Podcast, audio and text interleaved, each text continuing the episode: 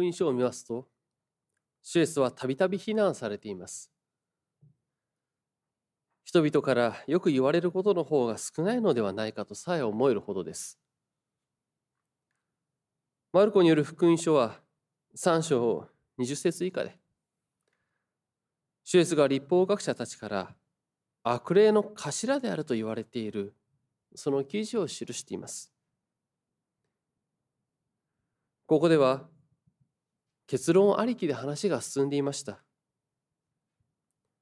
主イエスを邪魔者とする人々、その代表が立法学者や、まあ、ファリサイ派でありますけれども、彼らは自分たちがあるべきと定めた結論、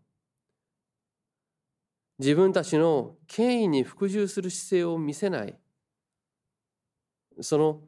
ナザレのイエスという存在の評判を下げて、あわよくば社会的に抹殺することを目指していました。自分たちのステータスを誇示することが重要なものにとってそのステータスや権威を無視されることは自らの存在意義の否定となります。自分たちの存在や権威を無視して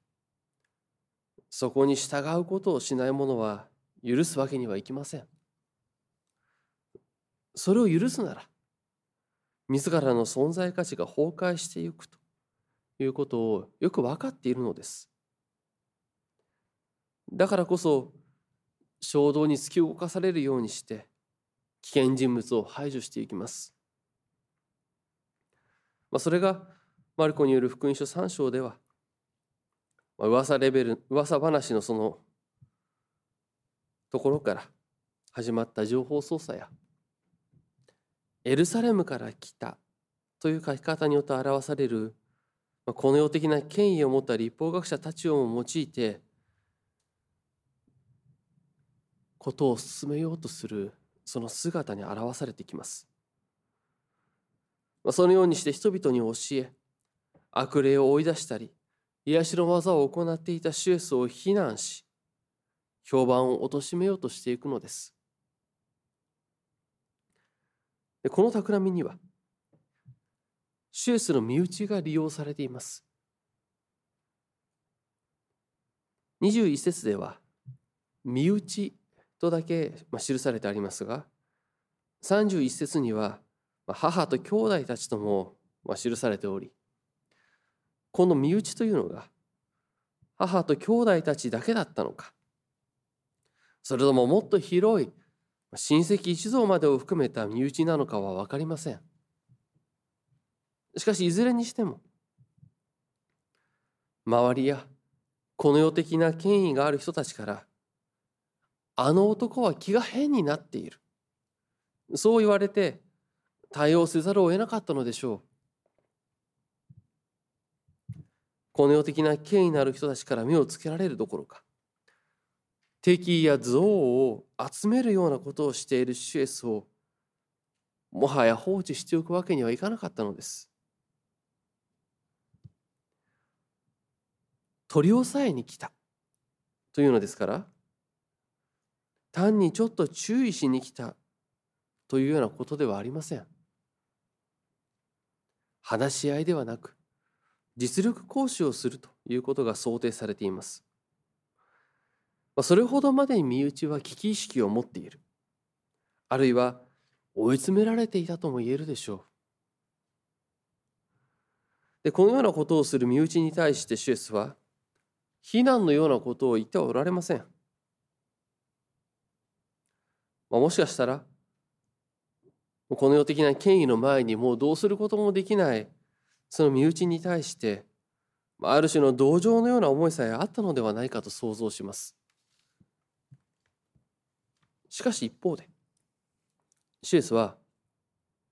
自らに向かって悪霊の頭という者たち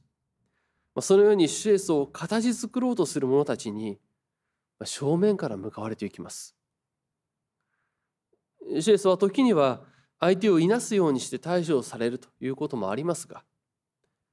ここではそのようにはされません。この者たちを無視したり流すのではなく正面から向かわれるのにはそこにその時にはっきりと示さなければならない大切な事柄があるからです。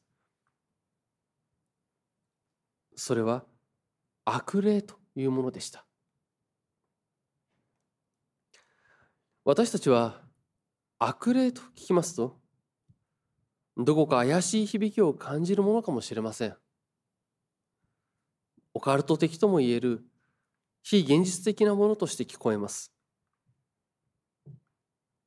悪霊などということを言い出す人がいたら怪しく近寄ってはいけないとそのように思う人も多いのではないでしょうか。まあ、確かにホラー映画などで描写されるような人間を錯乱状態に陥らせる力や超自然現象を引き起こす恐ろしい力など、まあ、そういったイメージで悪霊ということを考えてそれは今日では考えられないとするのは、まあ、理解できます。また悪霊やサタンということをことさら強調し恐怖でそこに集まる人々を支配しようとする反社会的な団体もありますし中には教会やキリスト教を偽装するようなところもありますから、悪霊とかサタンというようなことを言い出す人からは距離を取るというのもよくわかります。でこのようなことを言い始めると、まあ、そうは言っても聖書には悪霊やサタンが出てくるではないかとそのようにも言われます。もちろん聖書には悪霊やサタンということは出てきます。それは否定されません。しかしそのような恐怖を煽る形を用いる人々が使う聖書というものが恣意的にねじ曲げられたものではないかということには注意する必要があります。私たちの教会の伝統は悪霊やサタンといったものを強調し恐怖を植え付けようとするようなこととは相入れないのです。悪霊やサタンということよりも聖書が証しする福音はキリストの勝利を告げるものであるからです。まあ、しかし福音書にあるような悪霊のことが記されているその御言葉を聞くときに悪霊ということが改めて問われてくるということは事実であります。悪霊やサタンというものをことさらに強調しそれを利用していくのは正しい姿とは言えないでしょう。しかし私たちは悪霊をないものとしてあるいは軽いものとして考えることはできないのです。そのように甘く見るときには悲惨な結果があります。大きな痛みを負うことになります。もちろんこの悪霊の働きとして聖書に記されていることの一部は、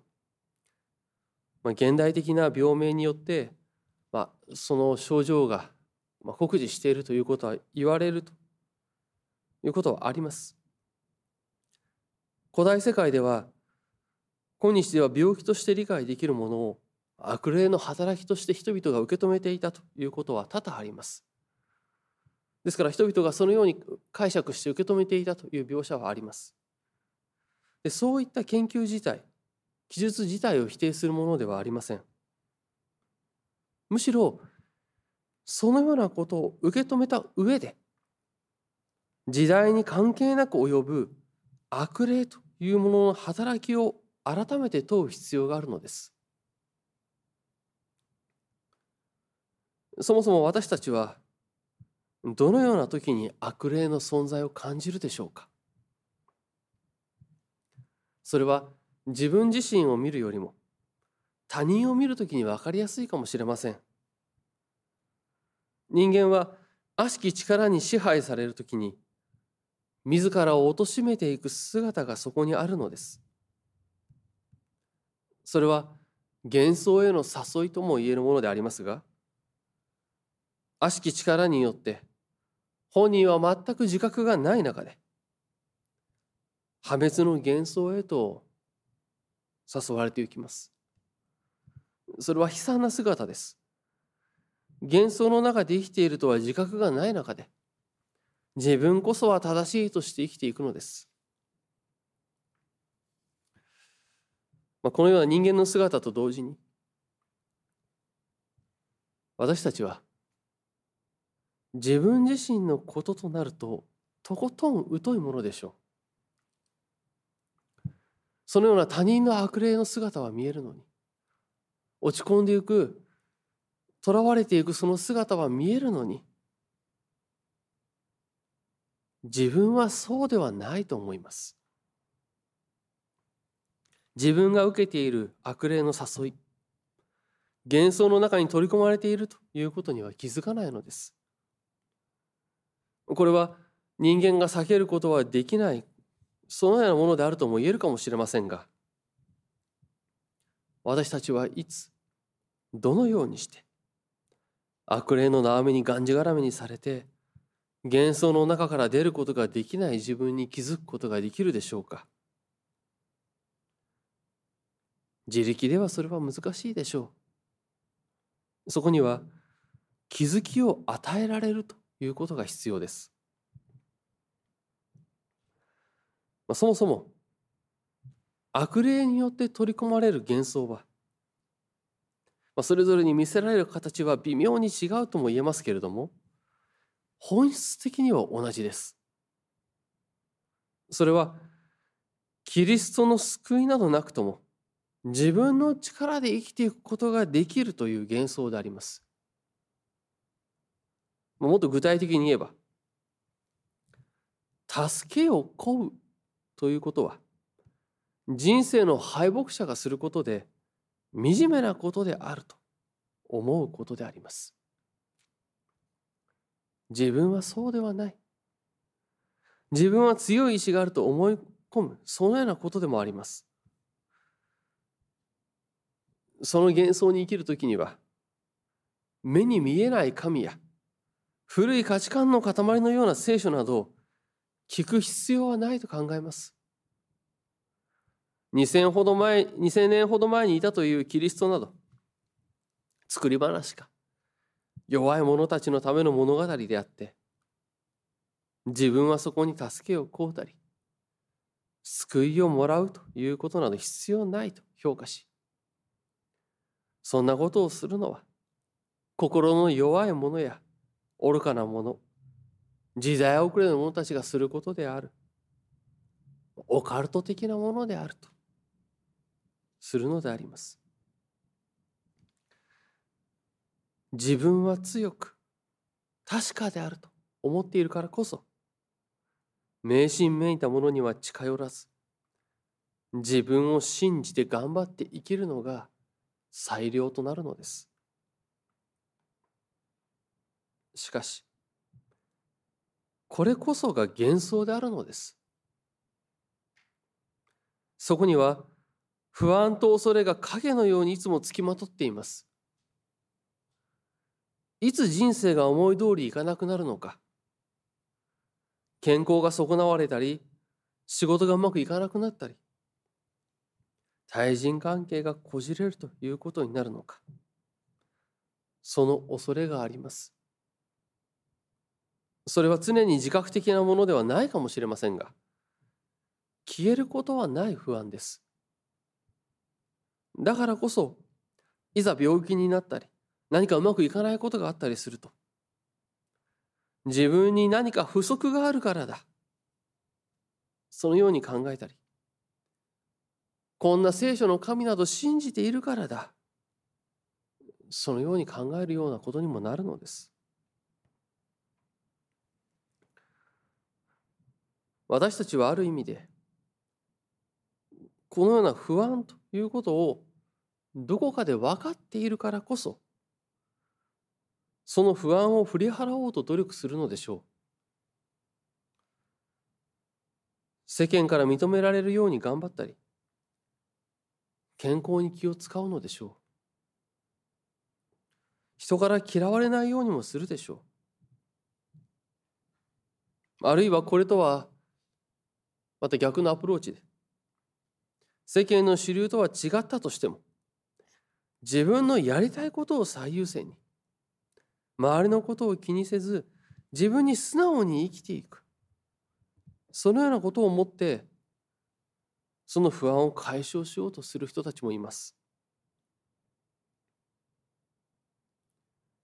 しかしどのようにやったとしてもそこにも常に不安はつきまとうのです。もしも人間が本当に自分の力だけで生きていくことができるのであれば自己充足することができるはずです。他人の評価や健康といったようなものに固執したりあるいは自分の感情が果たされるということにこだわったりそのようなことを誇示するというような必要はないはずです自分の力で自分を満たすことができるのであればもうそれで十分なはずです。ですからそのようなことをわざわざしている時点でおかしいのです。それではやがて疲れ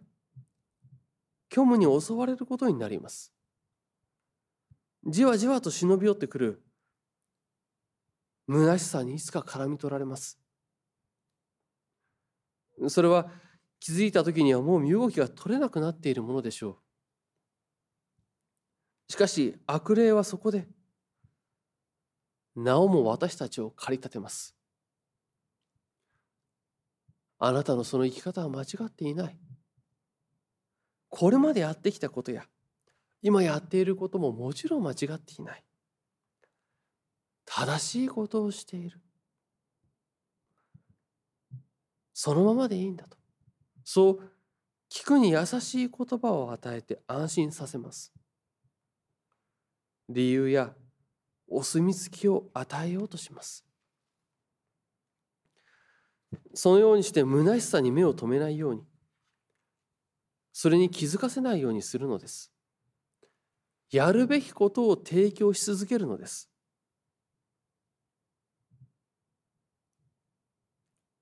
それはいつの間にか他人を責め続けることになっています。自分の不安をかき消すのに一番手っ取り早い方法は攻撃なのです。攻撃対象があってそれを攻撃することが正当化されている時に人は不安から一時的に意識をそらすことができます。悪霊はそのような偽りの正義感や使命感を私たちに与え進ませます。そこでは自分の考えを拒む者は全て敵となるということが起こるのです。ですから自分を否定する者は悪となります。悪でしかありえないのです。自分こそは、自分たちこそは正義に生きているとして周りを攻撃する。そしてそれはその結果愛する者をも傷つけることになっても仕方がないということになります。やるべきことのため、正義のため、だから仕方ないのです。自らの正しさのためには犠牲はやむを得ないのです。シュエスを悪霊の頭と言い、非難し攻撃してくる人々は、無自覚な恐れに取りつかれています。だからこそ、その恐れをごまかすために、攻撃対象としてシュエスを認定し、攻撃していくということになるのですが、そのことを全く分かっていません。またシュエスを悪霊の頭と言って非難することはシエスを悪霊の頭として認めているということになってもいるのですがそれにも気づきません彼らの主張は悪霊を追い出すなど。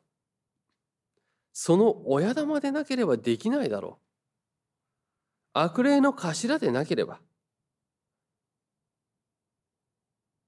悪霊払いなどできるわけがない。悪霊の頭。つまり悪霊の頂点に君臨するのでなければ。子分たちである悪霊たちはそれに従うはずがないそうなればつまりはこのシエスの悪霊払いというのは狂言であってこのイエスという男は預言者でも偉大な教師でもないむしろ悪しき力の親玉だということを言っていきたいわけです。まあ、そのようにして悪評を立てて自分たちに屈しないシエスを排除しようとしていきます。でこのような話に対してシエスはそれはおかしな話だそれでは内輪もめになると言われるのです。まあ、ここで想定されているような、まあ、悪霊たちの社会、まあ、社会というよりは、悪霊ファミリーですとか悪霊組といった方が、まあ、イメージしやすいかもしれませんがそこでは子分たちであるその普通の悪霊のその構成員たちは親分である悪霊の頭に従うということになるのです。そういった分かりやすい組織構造といいますかパワーバランスがあるわけです。確かにそれはそうでしょう。そのように考えられていましたしこの組織の在り方としてはそのようになると考えられます。しかしです。そのようなところではそれが悪しき者たちであったとしてもそこにはそこの彼らなりのルールが掟が存在します。その筋は通さなければそこではやっていけないというそういった社会であるのです。ですからシュエスが悪霊の頭として子分である悪霊たちを好き勝手に追い出していたのであればその筋が通らなくなります。追い出された悪霊は納得できませんしそれを見たり話を聞いたりした他の悪霊はそんな筋の通らないことをする頭に疑いを持つでしょう。そうなればそこには内紛が生じます内はもめとなり崩壊しますこのようにシエスが悪霊の頭というのは少し考えればおかしな話でもしかしたら立法学者たちもそのことに気づいていながら民衆を先導するために悪霊の頭というその言葉を使っていたのではないかとも思うのです。しかしたとえそうであったとしても立法学者たちはその主張を押し通そうとするのです。ここには愚かしさがあります。その愚かしさは単にその論理の波状にあるのではありません。シュエスを悪霊の頭だということに致命的な過ちがよく表されてくるのです。それは精霊の冒涜ということでありました。過ちというものにもいろいろあります。傲慢であったり自己中心であったり強欲であったり虚栄心であったり誘惑に負けることであったりもう上げていけばさまざまに上げることはできますけれどもそういった過ちがあります私たちも振り返ればそれぞれに痛みとともに思い返すことがあると思うのですしかし主イエスの前にはどんな罪も許されるということを聖書から私たちは聞いています。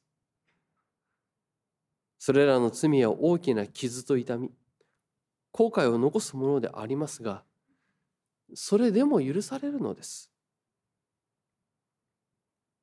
しかし、許されない冒涜があるということをも、シュエスははっきりと言われます。それが精霊を冒涜するということです。もう少し分かりやすいその表現に言い換えるのであればこれはキリストを否定するということになります。精霊はその働きによって私たち人間にいかに自分が助けを罪からの救いを必要としているのかを分からせます。罪の自覚の目を開かせるのです。しかしその精霊をあざけりキリストを否定することは許されざる罪であると主は教えているのですそんなことをすれば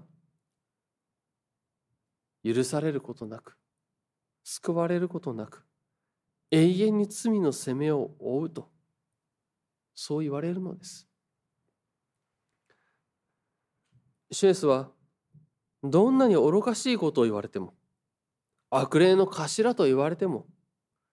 それでも立法学者たちの相手をしています。まあ、ここんなことを言う人たちは相手にする必要もないように思いますけれどもそれでも主イエスはまだチャンスを与えられるのです。主は答えて教えようとされます。それは彼らが幻想の中にとらわれその中でさらに取り返しのつかない過ちを犯しそうになっているからです。もしその過ちを犯せば、永遠に許されない過ちを犯すことになり、滅ぶことになるからです。だからこそ主は、それを回避させようとするのです。これは、父なる神と同じ憐れみと慈しみであります。シュエスの愛の姿がこのようにして示されます。まあ、一見すると挑戦的とも思えるようなシュエスの言葉は実は深い慈しみを持った招きの言葉でありますがこの主の言葉は聖書の初めに記されていた御言葉と響き合います。創世記3章にはエデンの外でアダムとエヴァが蛇の誘惑によって罪を犯すというそのことが記されていました人間の最初の罪現在の話として有名なものです食べてはならないとそう定められていた禁断の木の実を食べてしまった後神から問われるとアダムは女エヴァのせいにしてエヴァは蛇のせいにして罪の責任逃れをしようとします。その時、神は蛇とエヴァとアダムに罪への裁きを告げるのでした。創世記3章14節以下では次のように記されています。このようなことをしたお前はあらゆる家畜あらゆる野の獣の中で呪われるものとなった。お前は生涯這い回り、塵を食らう。お前と女、お前の子孫と女の子孫の間に私は敵意を置く。彼はお前の頭を砕き、お前は彼のかかとを砕く。まあ、この言葉は少し分かりにくい、そういった言葉でもありますけれども、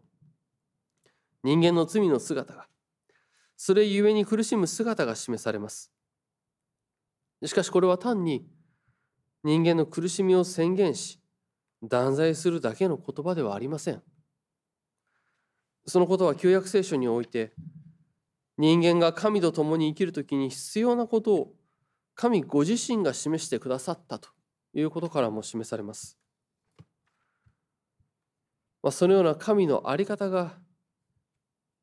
まあ、示されていきますけれども旧約聖書は繰り返し繰り返し人間が罪を重ねるものであるということをもう同時に示すのです。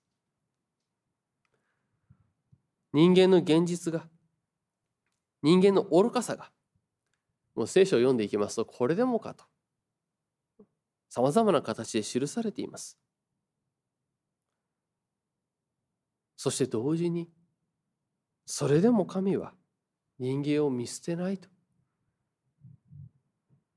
いうその事実を私たちは聖書から聞くことができるのです。神は御子を世にお送りになり救いの技をなされます。約束の予言を与えてくださりその成就を証ししてくださいます。新約聖書はアダムとエヴァの末として誠の神であられる主イエスが人の子として十字架において悪魔にかかとを砕かれると言われるに等しい死を味わったことしかし3日目に死に勝利して復活されたことを証しするのですこれによって悪霊の頭神に背く者の頭を砕かれたということを示しています。シュエスは悪霊の頭だと揶揄されましたが悪霊の頭の中の頭とも言うべき死を打ち砕かれたのがシュエス・キリストであります。私たちは主の十字架によってこの御言葉を聞くことができるようにされます。復活の光に照らされて聖書の御言葉を受け取ることができるものとされるのです。これはまだ精霊を冒涜する一歩手前で悔い改めのチャンスが与えられているということになります。日々の歩みの中で神に背き幻想にとらわれ愚かさを重ねる私たちにも悔い改めの道がある救いの道があるということを宣言しているのです。悪霊は人の抱える恐れを利用します。恐れを増幅させながら不安を見ないようにと誘うのです。そしていつもいつの間にか恐れに支配されるようにさせます。そこには強権的であったり権威主義的な言動が起きます利己的自己中心的な働きが動きが起きていきます争いが勃発し傷つけ合い悪の連鎖の中で滅びへと突き進んでいくことになります愚かな人間の姿でありますがシュエスはそのような人間をも慈しまれます。その人間が愚かさのゆえにたとえシエスを排除しようとする企みを持つ者たちであったとしても悔い改めと救いの招きを与えられるのです。でこれはもちろん私たちにも同じように与えられる招きです。恐れることはないとそう宣言し精霊の導きに従うように招いてくださいます。落ち込み、縛られているその幻想に気づき、そこから解放されるように、主イエスは復活の御手を差し伸べてくださるのです。そこには、悪霊の頭をも打ち砕かれたという事実、死に勝利し復活されたという事実が伴います私たちは主の日ごとの礼拝において主イエスキリストの勝利の宣言を聞き招きを受けるのです。復活のキリストを見るということを与えられるのです。その恵みを感謝し精霊の導きのうちに幻想から出る歩みを進めてまいりたいと願います。